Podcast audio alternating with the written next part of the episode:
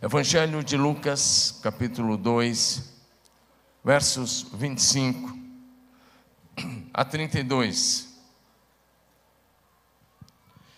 Em Jerusalém havia um homem chamado Simeão. Este homem era justo e piedoso e esperava a consolação de Israel. E o Espírito Santo estava sobre ele. Ele tinha recebido uma revelação do Espírito Santo de que não morreria antes de ver o Cristo do Senhor. Movido pelo Espírito Santo, ele foi ao templo. Quando os pais trouxeram o menino Jesus para fazerem com ele o que a lei ordenava, Simeão o tomou em seus, nos braços e louvou a Deus, dizendo: Agora, Senhor, pode despedir em paz o teu servo, segundo a tua palavra porque os meus olhos já viram a tua salvação, a qual preparaste para diante de todos os povos, luz para a revelação aos gentios e para a glória do teu povo Israel. Pode dar um amém aí seu lugar? Vamos orar. Curva a sua cabeça. Pai, nós somos tão gratos a Ti tão gratos pelo teu amor, pela tua graça, pela tua bondade e a tua misericórdia para conosco. Obrigado por esta linda igreja, obrigado por esta manhã em que podemos nos reunir neste lugar. E eu peço em nome de Jesus que o teu Espírito nos traga sabedoria, revelação, entendimento da tua palavra e que o Senhor fale conosco nesta manhã para o louvor da tua glória. Tudo aquilo que é contrário à ação do teu espírito, nós declaramos lançado por terra e neutralizado neste lugar. E declaramos que esse ambiente é favorável à tua presença e à tua manifestação. Vem, Senhor, e fala conosco de acordo com a tua boa, agradável e perfeita vontade. Oramos agradecidos em nome de Jesus. Amém. Você pode sentar. Antes de pregar, só mais uma coisa. Hoje é aniversário do Eli, lá da mídia, né? Cadê o Eli aí? Você está aí? Parabéns, Eli. Somos gratos a Deus sua vida. Deus te abençoe. Está todo mundo convidado a churrasco na casa do Eli, da Dani, daqui um pouquinho. Muito bem. Fala comigo. Viva pela revelação de Jesus Cristo.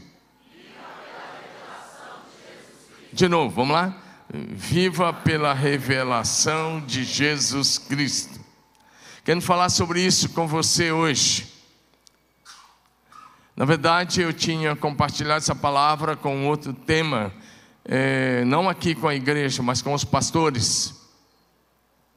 Num café de pastores fizemos aqui. Mas não tinha pregado essa palavra para a igreja. E e o texto também no dia foi outro. Mas hoje quero compartilhar com esse tema com você. Nesse texto, a Bíblia está falando de Simeão. Simeão é um homem que viveu ali no finzinho do Velho Testamento. Na verdade, ele é mencionado no Novo Testamento, mas a sua vida, as suas ações fizeram parte ainda daquele período chamado período, de inter, período interbíblico.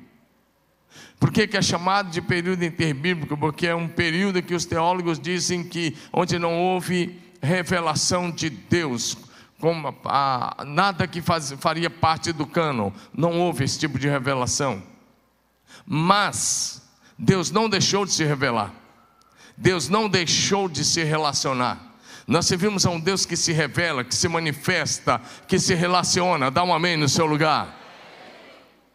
Esse homem está vivendo no finzinho desse período chamado interbíblico, que é aquele período é, entre o livro de Malaquias e o Evangelho de Mateus, 400 anos é esse período ali, é esse período do, que marcado com o fim do exílio, um pouquinho depois do exílio, os últimos profetas estão ali agindo como Ageu, Zacarias, Malaquias e outros estão ali após esses profetas até o início do Novo Testamento. Esse que é chamado de período interbíblico. No entanto, esse homem prova para nós que Deus continuava agindo da mesma maneira. Diga amém. Porque uma das coisas que a Bíblia vai dizer é que o Espírito Santo estava sobre ele. E aí a Bíblia começa a dizer também que ele havia recebido uma revelação. Diga, uma revelação.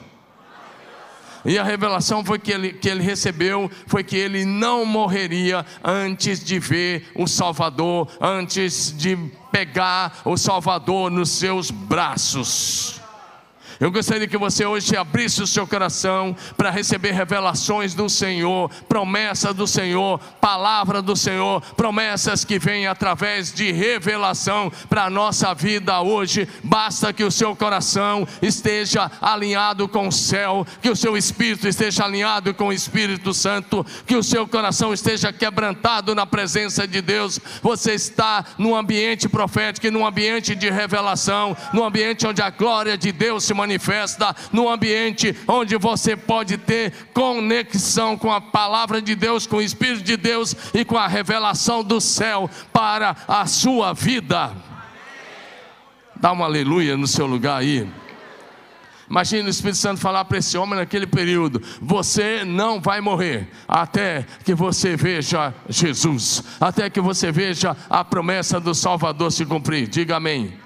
Agora imagine o Espírito Santo falasse para você agora de manhã: você não vai morrer, porque você vai participar da igreja arrebatada. Imagina um negócio desse: aqueles que estarão vivos, que serão transformados no momento, no abrir e fechar de olhos. O sonho de toda, todas as gerações da história da humanidade foi vencer a morte, mas a humanidade nunca venceu. Porém, haverá uma geração que vencerá a morte para todo sempre, uma geração que não terá um funeral, uma geração que não vai morrer, porque será transformada no abrir e fechar de olhos e será arrebatada ao céu.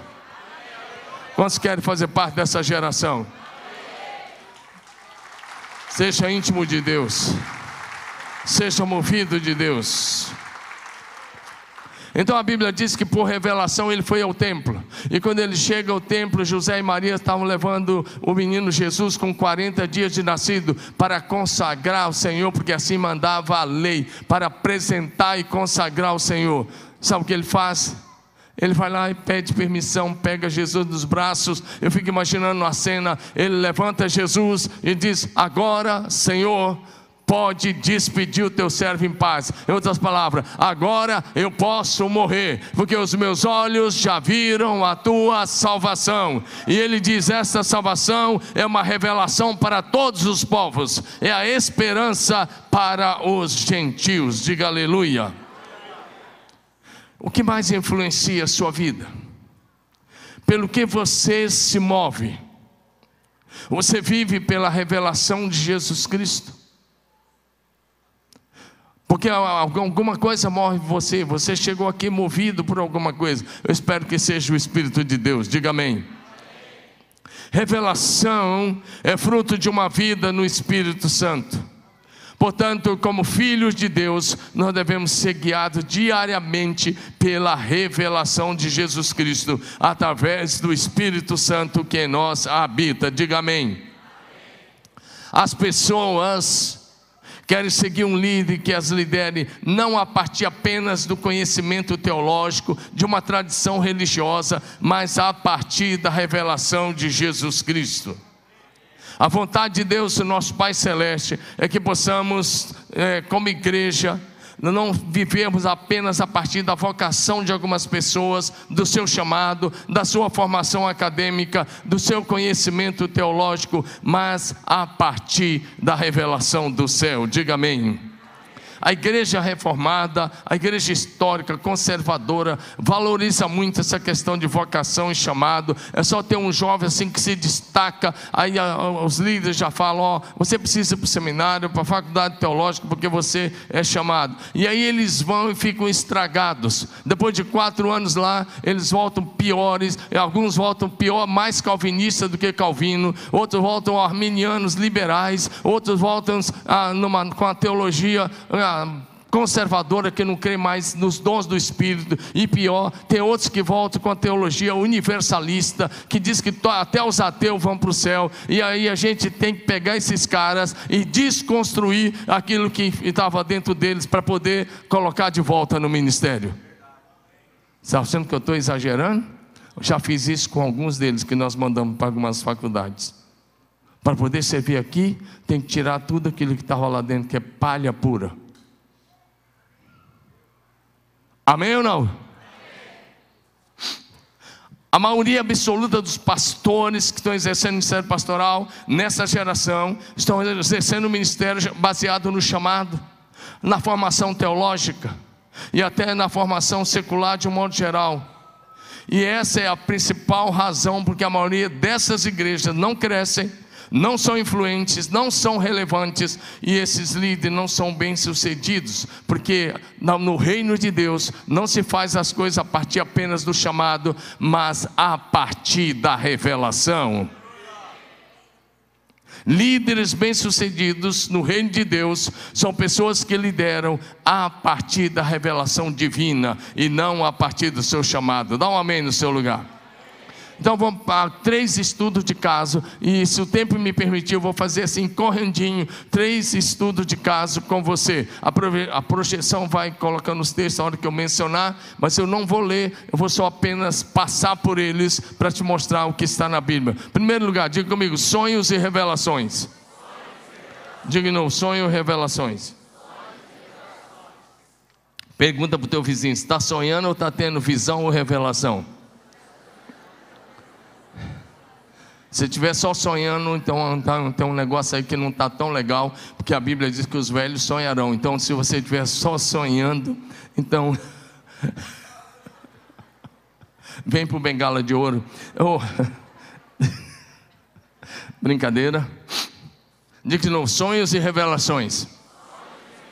Esse texto aqui diz que, aqui é o contrário do que diz Joel, que os velhos sonharão, mas esse texto mostra para nós, a Sonhos e Revelações, eu quero falar um pouquinho de José.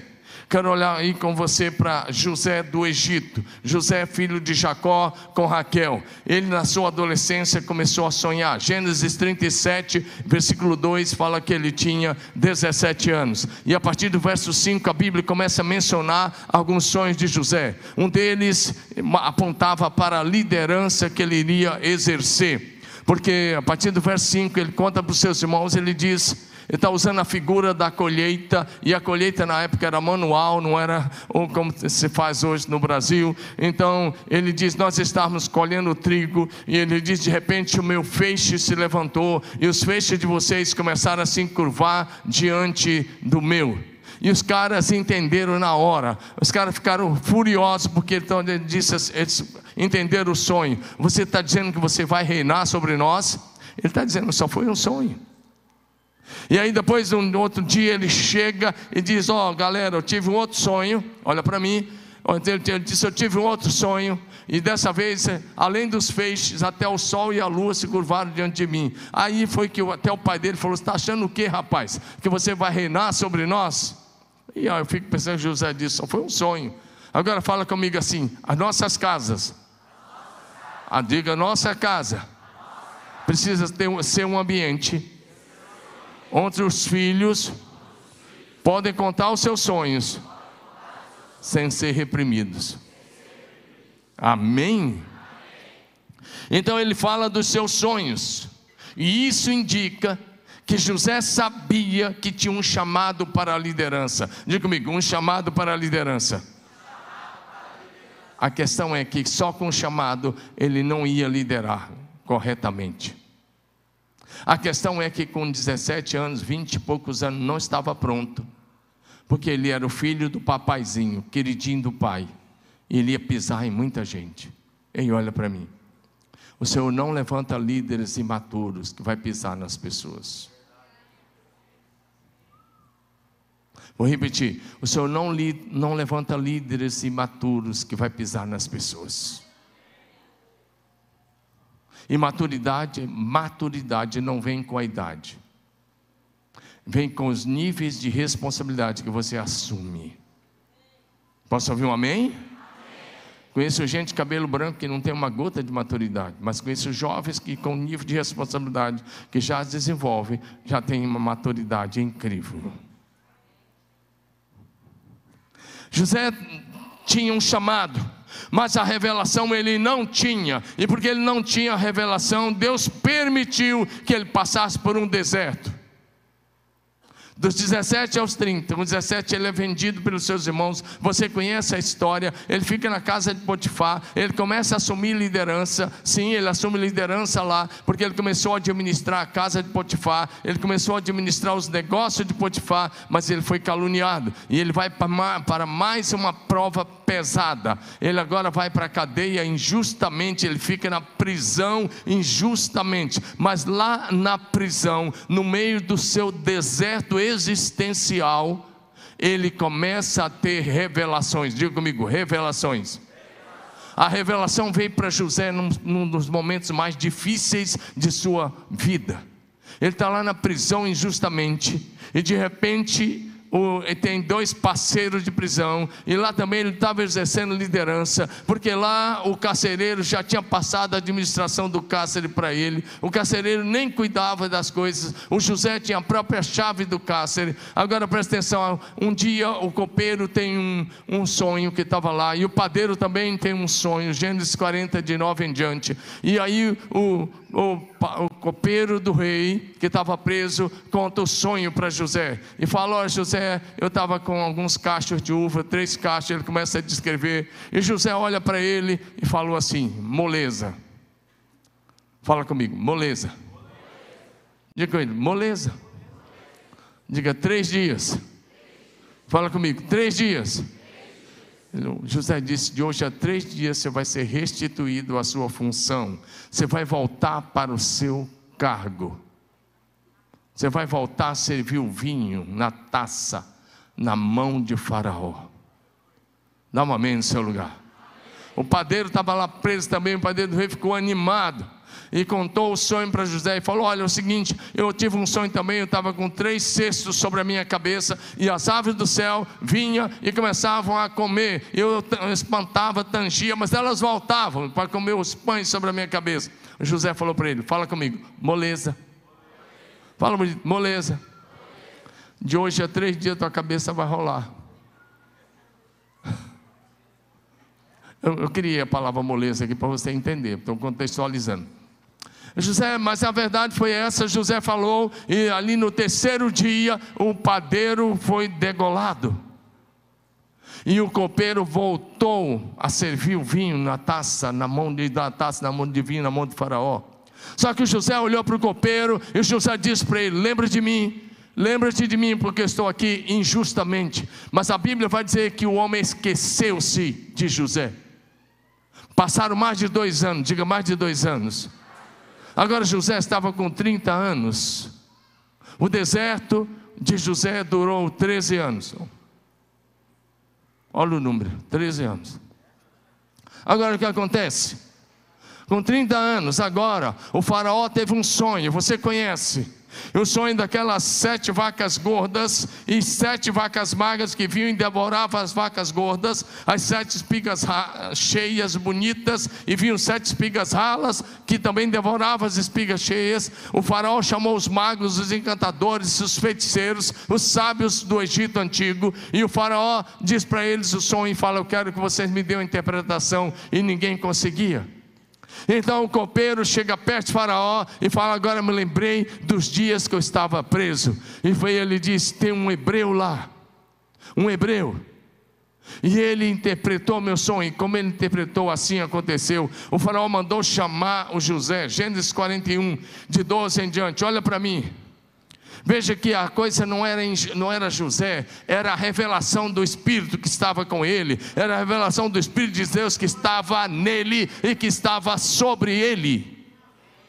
Então o faraó chega para José e fala: a primeira coisa que o José fez, a Bíblia diz que ele cortou o cabelo, que ele trocou de roupa, que ele se arrumou, ele ia se apresentar diante de uma autoridade, e aí você aprende, não vai diante de uma autoridade de qualquer jeito. Ele chega lá e se apresenta diante de Faraó, e o Faraó fala assim para ele: Eu vi, eu ouvi a teu respeito, que quando você ouve um sonho, você dá a interpretação. Agora, olha para a resposta do José. Ele diz: isto não está em mim, não tem a ver comigo, mas há um Deus no céu, e o Deus do céu dará a resposta a Faraó.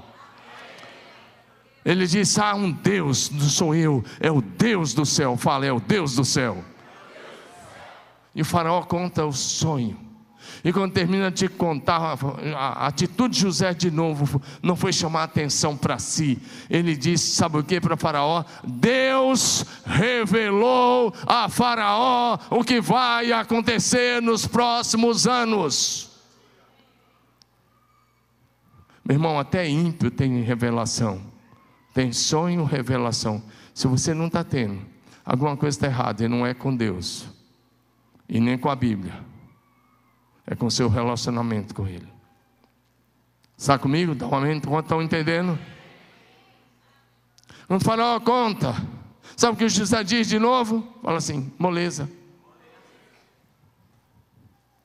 Você pensa que quando o faraó contou, José falou assim: me dá três dias para jejuar.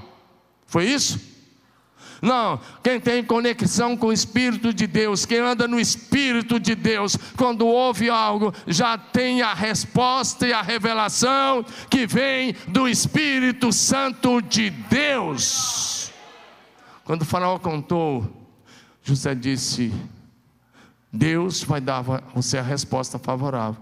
E aí ele já fala: virão sete anos de grande abundância, de super safras tudo você plantar vai colher com abundância, mas depois virão sete anos de tanta fome, tanta seca, e a fome e a seca será tão terrível que as pessoas esquecerão o tempo da abundância.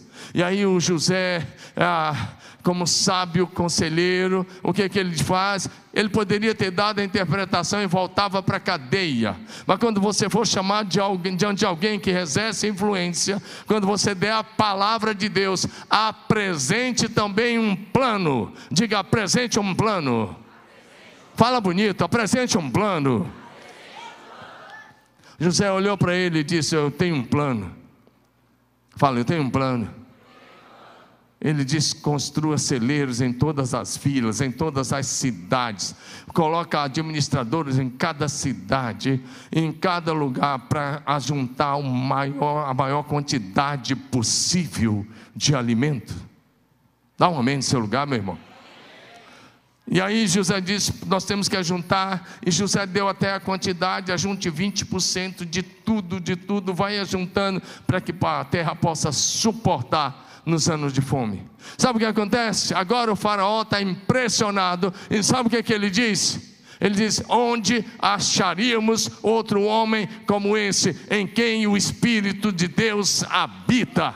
O próprio ímpio olhou para José e disse: Você só sabe disso porque o Deus do céu realmente te revelou, o Espírito de Deus está em você.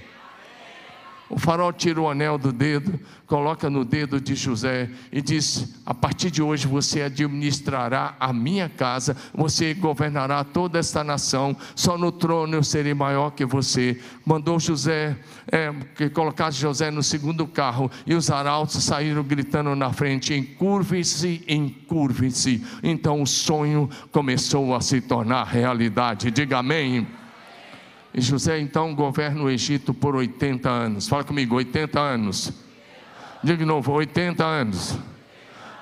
Ele governou o Egito durante 80 anos.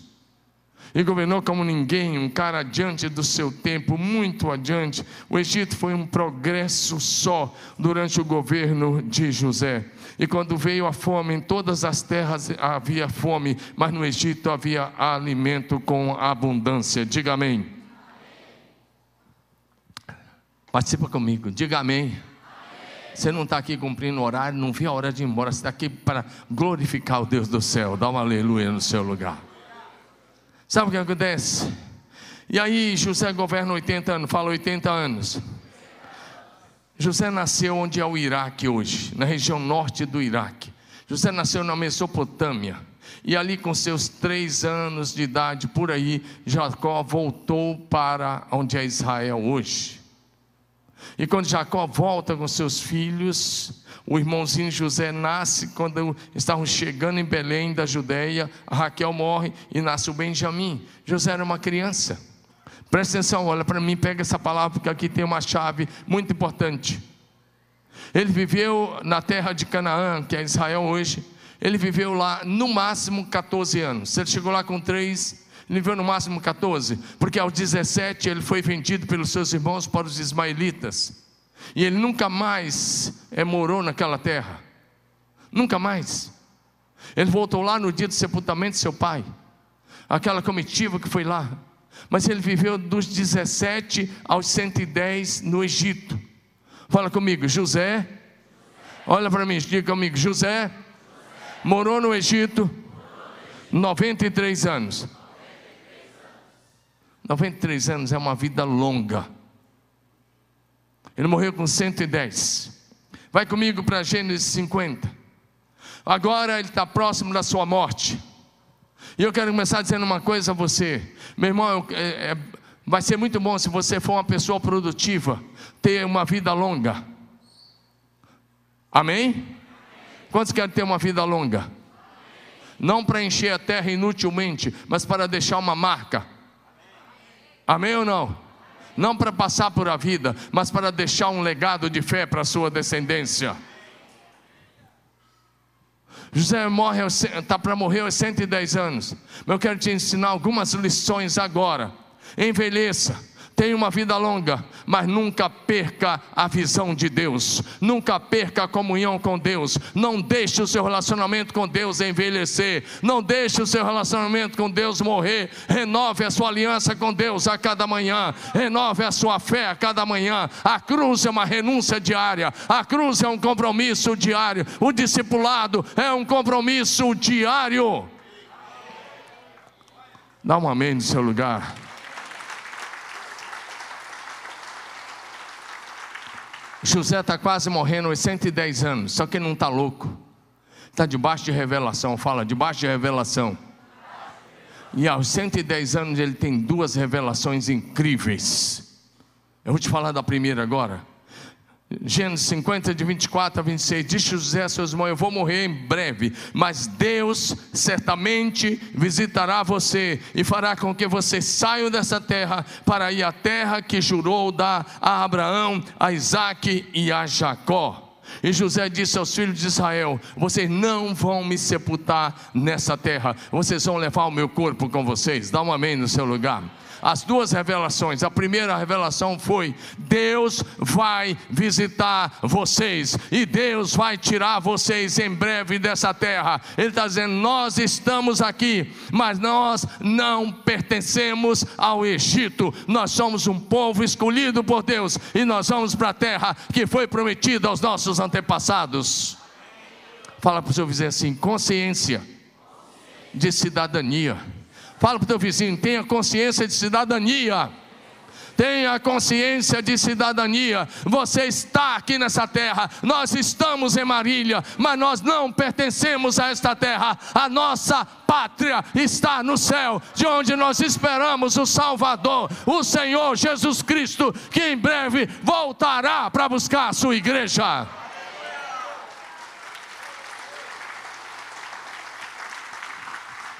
Problema é que alguns cristãos vivem como se a pátria definitiva fosse aqui. José mora 93 anos no Egito, serviu o Egito, lá ele era rico, era famoso, ele poderia construir uma pirâmide, ele podia construir seu túmulo lá no vale de Luxor, que é o vale dos reis, ele podia ser sepultado lá com as suas riquezas, ele era bilionário perto de nós aqui. Mas sabe o que acontece? Ele disse: Não, leve o meu corpo para sepultar lá em Israel. Essa é a segunda revelação. Eu só vou falar dela daqui um pouquinho. A primeira é: Deus vai tirar vocês. E José não disse talvez, José disse assim: certamente Deus vai visitar vocês e vai tirar vocês e vai levar para a terra prometida. Dá um amém? Diga aleluia. E José morre aos 110 anos e os filhos de Israel fizeram o que José pediu, não sepultaram, embalsamaram o seu corpo e puseram um caixão no Egito. E o corpo do caixão ficou, José ficou muitos anos naquele caixão, muitos anos, porque o povo ficou no Egito 430 anos. Agora presta atenção. Cada vez que alguém olhava para aquele caixão e perguntava, o filho perguntava ao pai, o pai dizia: Lá está o corpo do nosso antepassado. E ele profetizou o nosso êxodo, a nossa saída. Em breve isso vai acontecer. Agora diga comigo: a revelação de Jesus Cristo.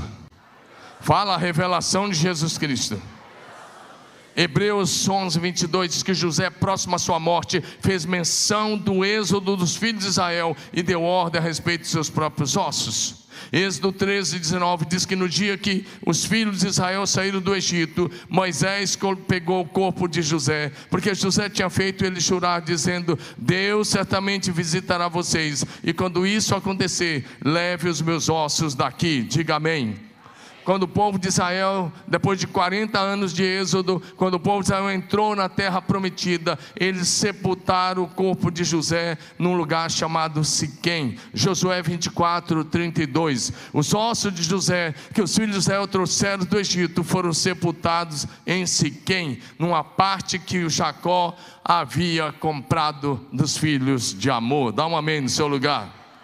Vou repetir: José morou no Egito 93 anos, onde ele tinha fama, poder, riqueza, muito dinheiro, porém decidiu que o seu corpo seria sepultado na terra de Israel. Fala assim para o seu irmão: por quê? Fala, fala, fala comigo agora bonito: por quê? Diga de novo: por quê? Amém? Por que José pediu para ser sepultado em Israel? Fala comigo, uma revelação. Diga uma revelação de Jesus Cristo. Porque eu li o texto lá de Simeão e estou falando José, você acha que eu me perdi? Não, eu estou dentro da revelação de Jesus Cristo. Sabe por que, que José pediu para ser sepultado na terra de Israel? Por causa de uma revelação de Jesus Cristo. Diga amém. A razão por que ele quis ser sepultado lá era por causa de uma revelação. Você fala agora, fala assim: qual revelação?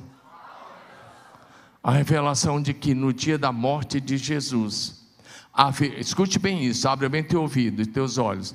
A revelação de que no dia da morte de Jesus na cruz haveria ressurreição dos mortos na terra de Israel.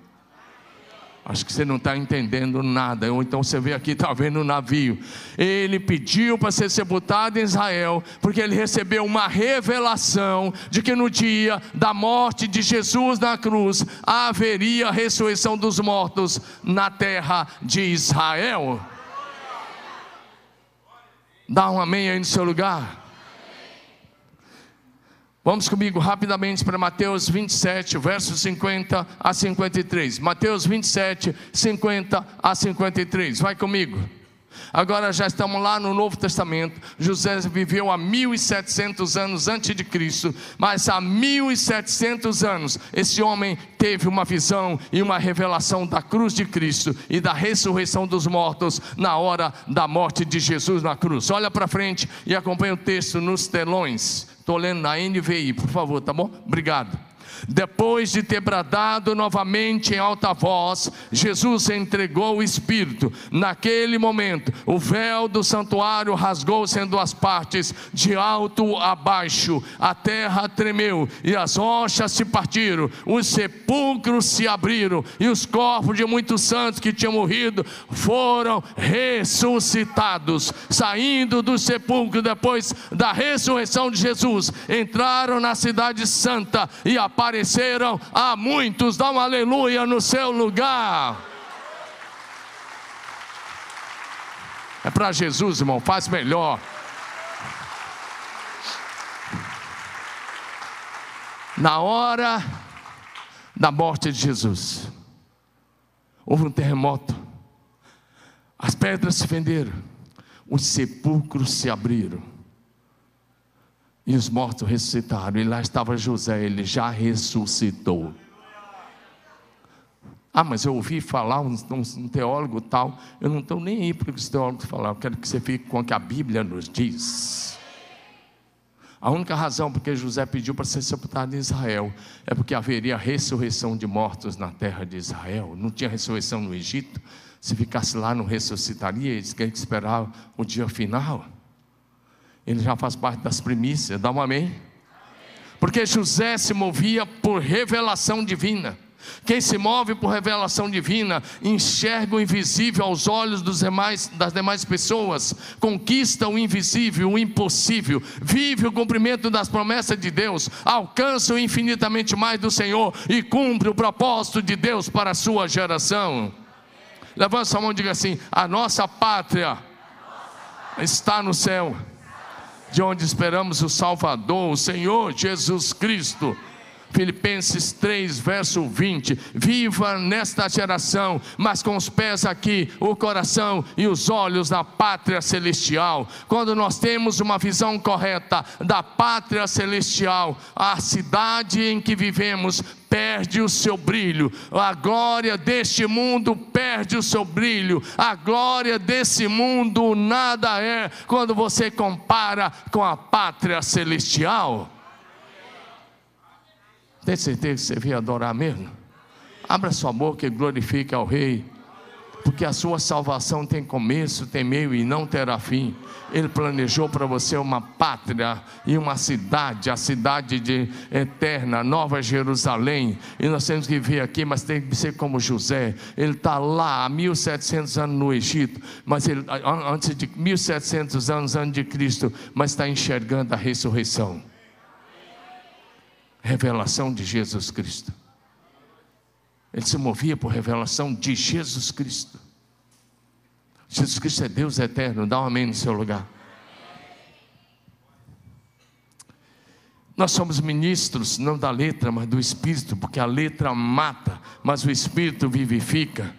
Se você quer agradar a Deus, seja um discípulo que se move não pela letra, mas pelo Espírito Santo de Deus. Eu quero, o, o, tempo não vai permitir. Eu, eu pensei que eu ia conseguir falar de três personagens, o tempo está acabando e eu vou é, usar dez minutos para falar de um segundo personagem que se movia por revelação. Diga amém. amém. Fala comigo, revelação, revelação. e chamado, chamado. para a liderança. Diga de novo, revelação, revelação. e chamado, chamado para a liderança. Moisés você conhece a história, não vou contar a história de Moisés, mas a, aos 40 anos de idade, Moisés sabia que era chamado. Diga, ele sabia que era chamado. Porém, naquele período, ele não estava pronto para liderar o povo de Deus, porque naquele período ele confiava na sua boa formação acadêmica apenas, na sabedoria humana e na força do seu próprio braço. Vamos comigo para Atos capítulo 7 versos 22 em diante, Atos 7, 22 em diante. O texto vai dizer para a gente: Moisés foi educado em toda a ciência dos egípcios e era poderoso em palavras e obras. Diga comigo: poderoso, em palavras e obras. Diga de novo: poderoso em palavras e obras. Cuidado com quem, com os pregadores que andam falando que Moisés era gago, porque a Bíblia diz que ele aos 40 anos era poderoso em palavras e obras. Ele ficou pesado de língua porque ficou 40 anos cuidando só de ovelha, falando só com ovelhinha. Aí ele perdeu aquela coisa de fazer aquele discurso público, né, Daniel? De, de aquela coisa que ele tinha aprendido lá. Moisés fez uma excelente faculdade. Era conhecedor de toda a ciência dos egípcios, diz o texto e era poderoso em palavras e obras. Olha, quem está falando isso é Estevão, Vamos continuar a leitura. Quando completou 40 anos, Moisés teve a ideia de visitar seus irmãos. Ele sabia de que povo ele pertencia. Os filhos de Israel, vendo o homem ser maltratado, saiu em defesa dele e vingou o oprimido, matando o egípcio. Ora, presta atenção nesse detalhe, a prova que ele sabia está aí. Ora, Moisés pensava que os seus irmãos entenderiam que Deus queria salvá-los por meio dele. Eles, porém, não entenderam. E aí Moisés sai no dia seguinte, ele vê dois israelitas brigando, e ele fala: Para de brigar, vocês são os irmãos. Mas um deles pega a palavra e fala: Quem colocou você como juiz? Presta atenção nessa, nessa afronta que esse cara fez. Quem colocou você como chefe e juiz sobre nós? Será que você quer me matar como matou o egípcio ontem? Ao ouvir isso, Moisés fugiu e se tornou peregrino na terra de Midian. Os midianitas eram descendentes de Abraão. Deus guiou Moisés para a casa de um homem chamado Jetro. E Jetro era sacerdote dos midianitas. E Jetro era um descendente direto de Abraão com uma mulher que Abraão teve chamada Ketura. A versão de Gênesis 25 de um em diante é que a Ketura foi a segunda mulher de Abraão, que Abraão casou com ela quando ele ficou viúvo. Mas em 1 Crônicas 1, de 30 em diante, vai dizer que ela era concubina de Abraão. Seja concubino, seja a, a esposa que ele teve depois da morte de Sara, o certo é que ele teve alguns filhos com a Ketura, e um deles chamava-se Midian. E agora o Senhor guia Moisés para dentro da casa de um homem chamado Jetro. Uma hora a gente vai dar uma palavra sobre isso, sobre a importância da casa de Jetro e quem era Jetro como sacerdote de Deus e como Jetro foi usado para discipular Moisés e tirar o Egito de dentro de Moisés. Diga amém. Depois de 40 anos que Moisés estava vivendo no deserto, o Senhor se revelou a Moisés na sarça. Diga, o Senhor se revelou a Moisés. Fala comigo, o Senhor se revelou a Moisés. Porque aos 40 anos ele tinha convicção do chamado, mas não tinha revelação. Uma coisa é você ter o chamado para a liderança, outra coisa é ter a revelação do alto. Porque se Moisés, se Deus confiasse, olha para mim, se Deus confiasse a liderança do seu povo a um engravatadinho do palácio, que, dava, que estalava o dedo, alguém servia um vinho, que estalava o dedo, alguém servia um melhor suco, que estalava o dedo e alguém estava lá fazendo todos os favores. Se Deus pegasse esse homem com 40 anos e colocasse na liderança do povo, ele ia matar muita gente. Fez errado, ele mandava passar a espada. Era o estilo de liderança que ele conhecia. Ele tinha chamado aos 40, mas não tinha revelação. Talvez você está com tanta pressa de fazer algumas coisas e Deus não está com essa pressa. Ele quer que você atinja um nível de revelação. Uma coisa é frequentar a igreja, conhecer a letra da Bíblia. Outra coisa é a revelação.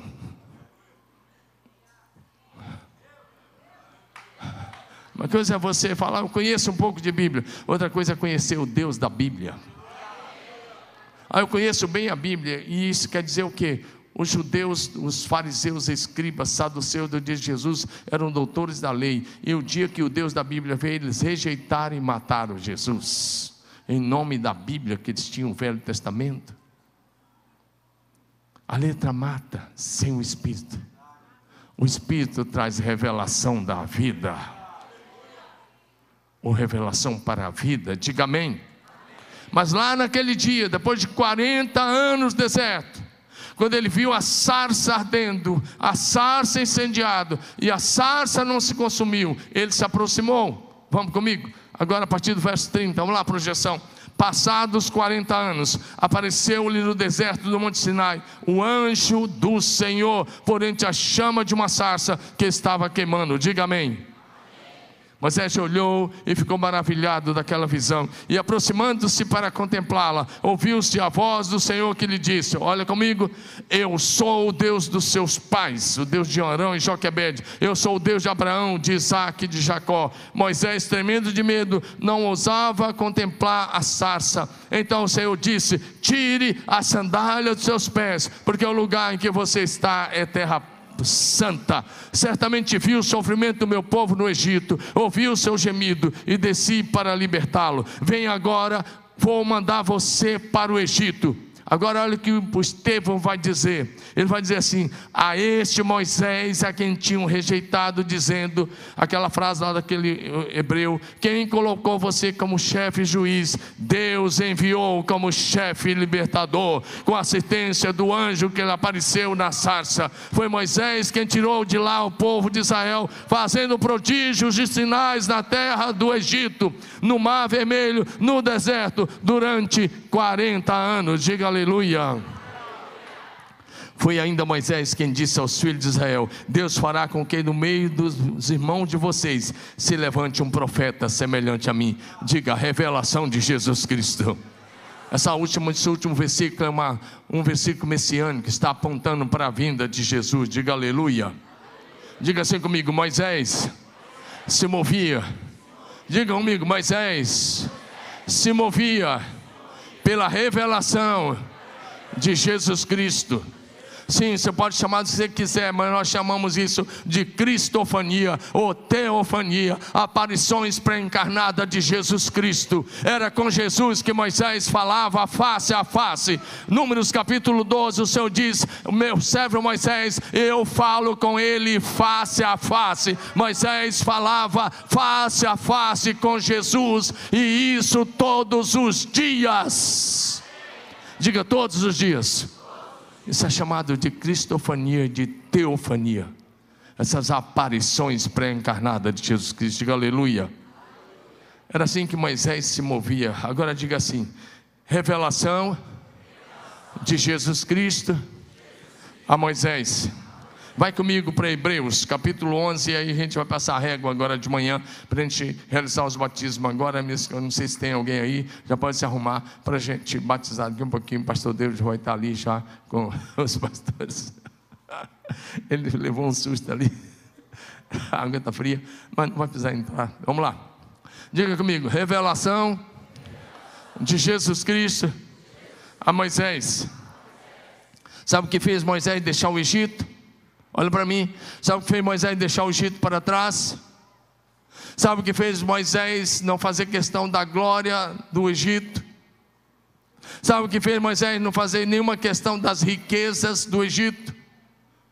Responda para mim, diga assim: revelação de Jesus Cristo.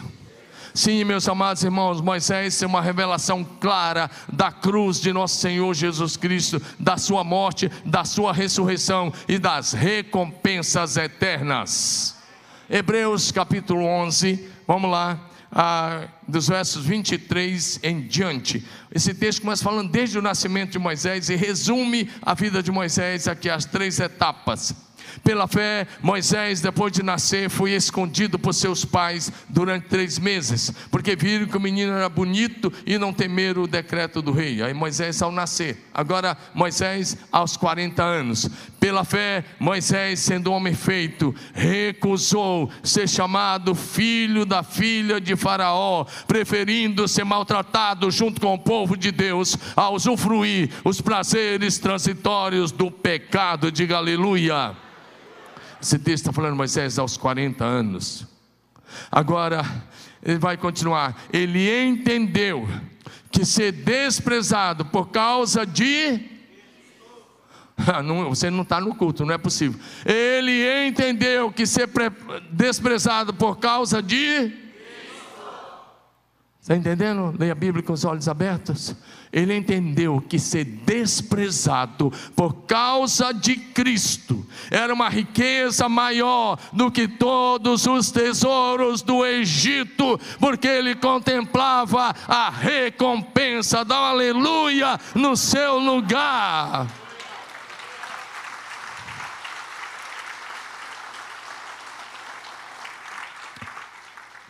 Ser desprezado por causa de Cristo. Só que ele estava vivendo há 1450 anos antes de Cristo. 300 anos depois de José. E ele entendeu há 1450 anos antes do nascimento físico de Jesus que ser desprezado por causa de Cristo era um tesouro, era bem infinitamente maior do que todas as riquezas do Egito. E o texto diz: ele contemplava a recompensa. Agora vamos continuar. Pela fé, Moisés abandonou o Egito, não ficando amedrontado com a ira do rei, mas permaneceu firme como quem vê aquele que é invisível. Dá um aleluia no seu lugar. Esse texto está nos falando do nascimento de, de Moisés Moisés aos 40 anos, Moisés assumindo a liderança do povo aos 80 anos, e a saída de Moisés com o povo, e esse texto está nos falando da revelação. Olha para mim, Eu estou falando de revelação de Jesus Cristo. Moisés recebeu uma revelação de Jesus Cristo. Moisés recebeu uma revelação da cruz. Moisés recebeu uma revelação da morte de Jesus. Mas Moisés recebeu uma revelação da ressurreição de Jesus. E Moisés recebeu uma revelação das recompensas da ressurreição. Se você pode dar um glória a Deus aí. Sabe por que Moisés escreveu Gênesis, o livro de Gênesis, o livro de Êxodo, Levítico, Número, Deuteronômio? Diga comigo, revelação. Diga de novo, revelação. Eu não sei se você está entendendo. Eu só estou querendo que o Senhor te leve para um novo nível de uma vida cristã. Diga um novo nível. Nos domingos anteriores nós falamos sobre pessoas que viram o trono de Deus. E hoje eu estou falando com você, pessoas que andaram debaixo de revelação. É bem maior do que ter apenas um calendário de fim de semana ou começo de semana. Revelação é fruto de relacionamento. Revelação é fruto de vida no espírito. Revelação é fruto de intimidade com o Senhor. Revelação é fruto de comunhão. Revelação é fruto de santidade, de vida de oração, de quem tem fome e sede por mais de Deus. Se você for lendo o livro de Êxodo, Levítico e Número, nesses três livros, só nesses três livros, e talvez Deuteronômio, você vai encontrar 110 vezes, diga 110 vezes, a frase disse o Senhor a Moisés, e disse o Senhor a Moisés. Cada uma dessas 110 vezes era uma nova revelação. Moisés não ficou na revelação da sarça. A revelação da sarça foi só o começo. Ela era progressiva, progressiva. No Egito ele ouvindo, agora faz isso, agora levanta a mão, agora bate o cajado na água, agora traz chuva, agora ordena a morte do inocente. Ele ia fazendo, ele ia fazendo. E no Sinai, olha para mim. Quando ele estava lá prostrado 40 dias e 40 noites, ele começa a ouvir a revelação da criação. No princípio criou Deus os céus e a terra, e a terra era sem forma e vazia, e havia trevas sobre a face do, do abismo, o Espírito de Deus se movia sobre a face das águas. Então disse Deus: haja luz, e houve luz. E Moisés começa a descrever a história da criação por causa de revelação. Quem anda debaixo de revelação conhece o que Deus fez no passado, o que Ele está fazendo no presente presente e o que ele fará no futuro.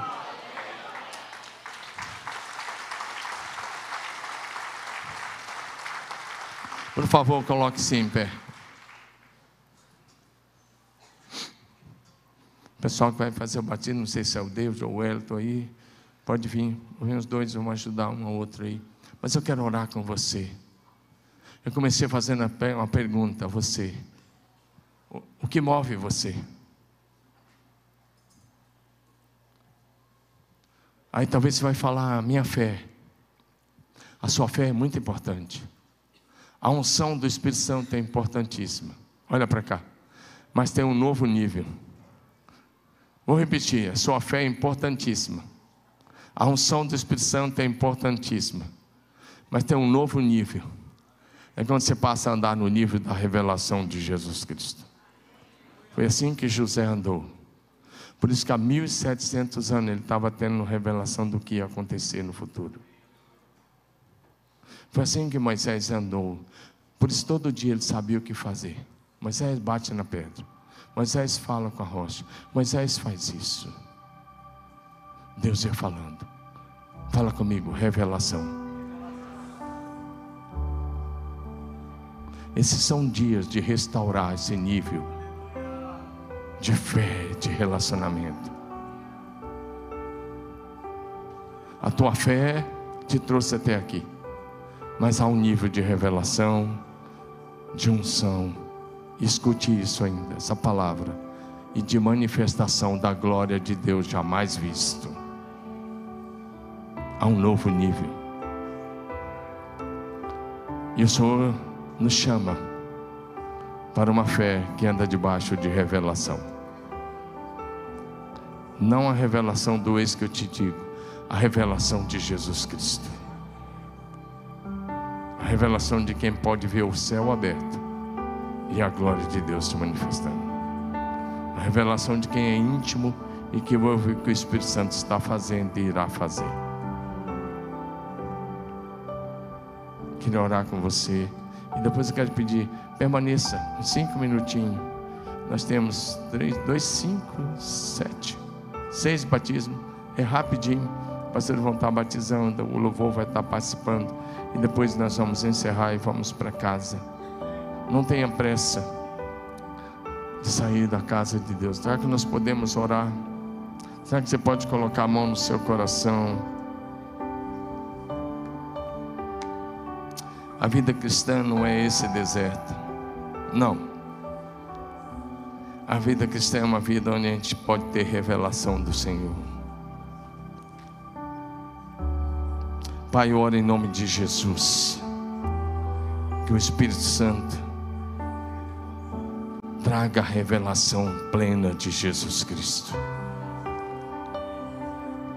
Leva os teus filhos a um nível de intimidade contigo cada vez mais profunda, a uma comunhão ininterrupta, ao nível de revelação jamais visto, jamais vivido, ao nível de manifestação da tua glória jamais visto por esta geração. Tira todo o sequidão, faça cessar o deserto espiritual. Faça cessar a frieza espiritual, faça cessar a frieza, Senhor, a indiferença. Senhor, queima essas coisas Tira, Senhor, a preguiça espiritual, tira a sonolência espiritual, tira a indiferença, Senhor, tira as dúvidas, o medo. E Pai, em nome de Jesus, levanta uma geração apaixonada pela palavra, apaixonada pelo Espírito Santo, apaixonada pelo Senhor como nunca antes. Levanta uma revelação, uma geração, Senhor, que se move por revelação do Espírito Santo. Senhor, assim como Simeão se movia debaixo de revelação, que esta geração da igreja volte a se mover de glória em glória, de fé em fé, de revelação em revelação. Por favor, abra os olhos, Deus filho, abra os olhos, abra os olhos do entendimento, abre os olhos físicos e espirituais, abre o coração para que eles vejam céus abertos e o movimento e a movimentação dos teus anjos subindo e descendo sobre as suas casas, e a glória do Senhor vindo sobre eles. Declare a tua bênção sobre cada pessoa aqui, em nome de Jesus.